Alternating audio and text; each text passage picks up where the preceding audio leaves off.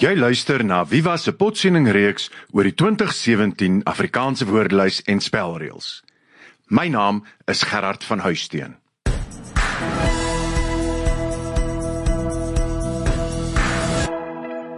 Hoofstuk 20 Woorde van vreemde herkoms.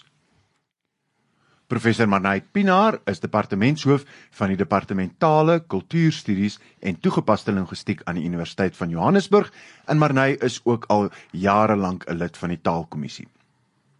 Manay, ons onderskei in Afrikaans 3 soorte woorde van vreemde herkoms en hoe ons dit in die ortografie hanteer. Ja. Die eerste kategorie is daardie woorde wat doodgewoon volgens Afrikaanse spelreëls gespel word. So 'n woord soos atjar byvoorbeeld of bloekomboom of cricket of marog is woorde wat uit ander tale uitkom, maar die spelling daarvan is aangepas om in lyn te wees met die Afrikaanse ortografie as reël en hierdie woorde gee meerendeels nie werklike probleme nie. Die tweede kategorie daarin is die woorde wat sover moontlik hulle oorspronklike spelvorm behou.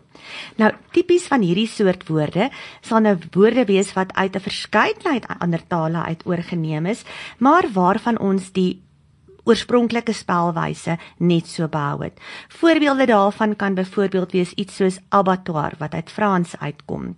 Baccalaureus is dit Latyn Gerard? Inderdaad. Ja so gedink. Dan woorde soos genre, weer die Franse woord. Of ons kan gaan kyk na iets soos kilt wat waarskynlik uit Skots uitkom, vermoed ek. Señorita wat meer die uh, Spaanse agtergrond het, styk. Ehm um, en 'n woord soos byvoorbeeld yank. En terwyl jy nou styk en yank noem, dit is eintlik twee woorde wat dus uit Engels uit oorgeneem is. En mense dink dikwels, o, ons moet net nie enige woord uit Engels uit oorneem nie. Maar as 'n mens gaan kyk na die lys op bladsy 236 en dit is allermins 'n volledige lys, dan sien ons daar talle woorde wat al vir baie jare uit Engels uit met hulle oorspronklike spelling in Afrikaans oorgeneem is. Jy het nou yank en styk genoem, maar daar is ook struggle of gentleman of uh die speaker in die parlement. Daar's rugby, rap, tweet, uh township, uh teak ensovoorts talle woorde wat uit Engels uit oorgeneem is. Ja, en dit is interessant dat ons baie senuweeagtig is soms oor die oorname van Engelse woorde terwyl as 'n mens na 'n hele kategorie kosname gaan kyk wat verband hou met Italiaanse kookkuns byvoorbeeld soos pizza, pasta, macaroni en spaghetti, dan dink niemand twee keer daaroor dat dit Afrikaanse woorde is nie. En eintlik is dit altyd nog vir my deel van die kern van eintlik enige taal in die wêreld. Watter taal leen nie by mekaar nie? Soos wat tale in kontak met mekaar kom, leen hulle by mekaar. En Afrikaans het so 'n groot deel van sy woordeskat bestaan gewoon uit woorde wat uit Afrika tale uit oorgeneem is, uit uh, Maleis, uit uh, van die Khoi tale ensovoorts ensovoorts. So uh daar's wel bepaalde beginsels oor wanneer leen ons en wanneer leen ons nie, maar uh ten minste gee hierdie hoofstuk vir ons riglyne oor hoe om dit te gaan skryf as ons die woorde leen. Inderdaad, en die twee waaroor ons nou gepraat het, ons het nou gesê die eerste kategorie is dan nou die woorde wat gewoon volgens Afrikaanse ortografiese reëls geskryf word. Die tweede groep dan dies wat meestal hulle vreemde spelling behou. Maar dan is daar 'n derde groep, die sogenaamde tussenklas. En by hierdie tussenklas het ons een van twee opsies. Dat sekere woorde het 'n Afrikaanse spelwyse of jy die keuse om hulle oorspronklike spelwyse te behou. 'n Voorbeeld waarna ons vinnig hier kan kyk is byvoorbeeld kronologies of kronologies. Hulle klink presies dieselfde as ek hulle uitspreek, maar die een se spelling is dan met die CHR wat meer die oorspronklike spelling sou wees en die ander een met 'n KR wat dan nou meer vir Afrikaans sal wees, maar al twee is korrek. Dieselfde sou wees die verskil tussen restaurant en restaurant, die een met die AU en die ander ene met die OU, maar albei is korrek of traumaties of traumaties. So hier is dan 'n tussenklas wat vir jou die keuse gee. Jy kan of die oorspronklike spelling gebruik of jy kan die meer vir Afrikaanse vorm gebruik.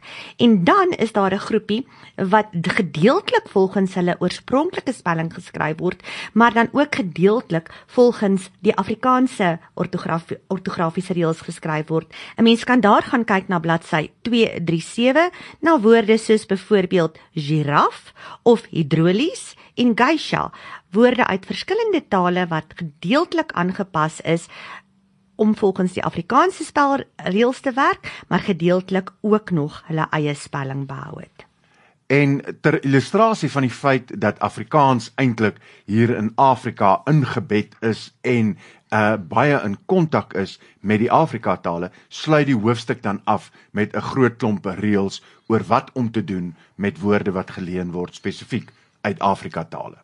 Ja, maar hierdie reëls kan eintlik maklik saamgevat word as 'n mens gaan kyk na die oriëntasie waar daar gesê word daar is dikwels woorde wat vir Afrika Afrikaanse spelling het, maar die voorkeurvorm is vir ons toenemend om terug te gaan na die oorspronklike spelling toe. So as 'n mens 'n bepaalde keuse het en daar is 'n vir Afrikaanse vorm, dan kan jy hom gebruik, maar ons voorkeurvorm is om eerder die woord te gebruik soos wat in die oorspronklike Zulu of in die oorspronklike Sotho of in die oorspronklike Venda voorkom. En daar word dan ook spesifiek hier voorbeelde gegee wat daar byvoorbeeld gesê word as ons gaan kyk na persoonsname, dan was daar vroeër jare en mense sien dit in ouer geskrifte byvoorbeeld waar 'n naam 'n persoonsnaam soos Dingaan vir Afrikaans is as D I N G A N terwyl ek eintlik Dingane is D I N G A N E en ons wil dus aanbeveel bloot uit respek vir ons mede-Suid-Afrikaners dat ons eerder teruggaan na die oorspronklike name toe as om dit aan te pas. En dieselfde geld eintlik die kontensieuse kwessie van taalname uh want uh daar's altyd hierdie gesprek oor in Afrikaans praat ons nie van Deutsch of van Fransees of wat ook al nie, maar ons praat van Frans en Duits, maar wat dan nou gemaak met die Afrika taalname? En hier het die AWS ook hierdie probleem probeer verreken deur te sê ons kan een van twee dinge doen. Ons kan praat van Zulu met 'n spelling Z Z U L U of Z O E L O E of as dit gaan oor die taalbenaming, kan ons ook praat van isiZulu om erkenning te gee dat dit 'n bepaalde taalnaam is. En in daardie geval is dit dan in orde. Ons spel hom gewoon met 'n klein letter behalwe natuurlik as hy aan die begin van 'n sin sou wees. So ek sou kon sê een van die groot tale in Suid-Afrika is isiZulu, dan is dit klein letter I S I maar 'n hoofletter Z, maar sou ek egter met isiZulu aan die begin van 'n sin begin en iets sê soos isiZulu is een van die grootste tale in Suid-Afrika, dan gaan daardie voorsetsel I met 'n hoofletter wees. En dieselfde beginsel geld ook plekname wat uh, met 'n klein letter begin en 'n hoofletter iewers in die middel het, iets soos byvoorbeeld eThekwini. Inderdaad, eThekwini is dan die metropolitaanse munisipaliteit wat vir Durban insluit en as se sin sou hê soos die naam van die metro wat Durban insluit is eThekwini, dan is dit klein letter E hoofletter T, maar as 'n mens met die sin begin as eThekwini is die naam van die metro, dan gaan dit hoofletter E en hoofletter T wees. In die res van hierdie hoofstuk gaan dit dan eintlik oor verskillende voorbeelde van woorde wat oorgeneem is uit die Afrika tale uit. Byvoorbeeld boom en diername tipies sal wees mopani boom of 'n uh, marula boom en dan diername iets so shongololo of byvoorbeeld njala.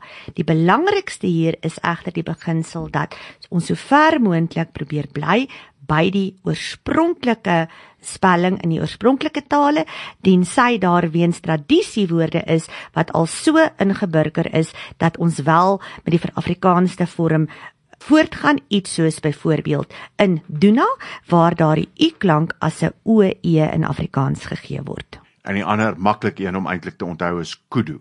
Ons gaan nie nou skielik skryf K U D U nie, maar ons bly by ons oorspronklike tradisionele K O E D O E. Inderdaad. Marnay, baie dankie. Dit was dan die hoofstuk oor vreemde woorde in Afrikaans met professor Marnay Pinaar van die Universiteit van Johannesburg.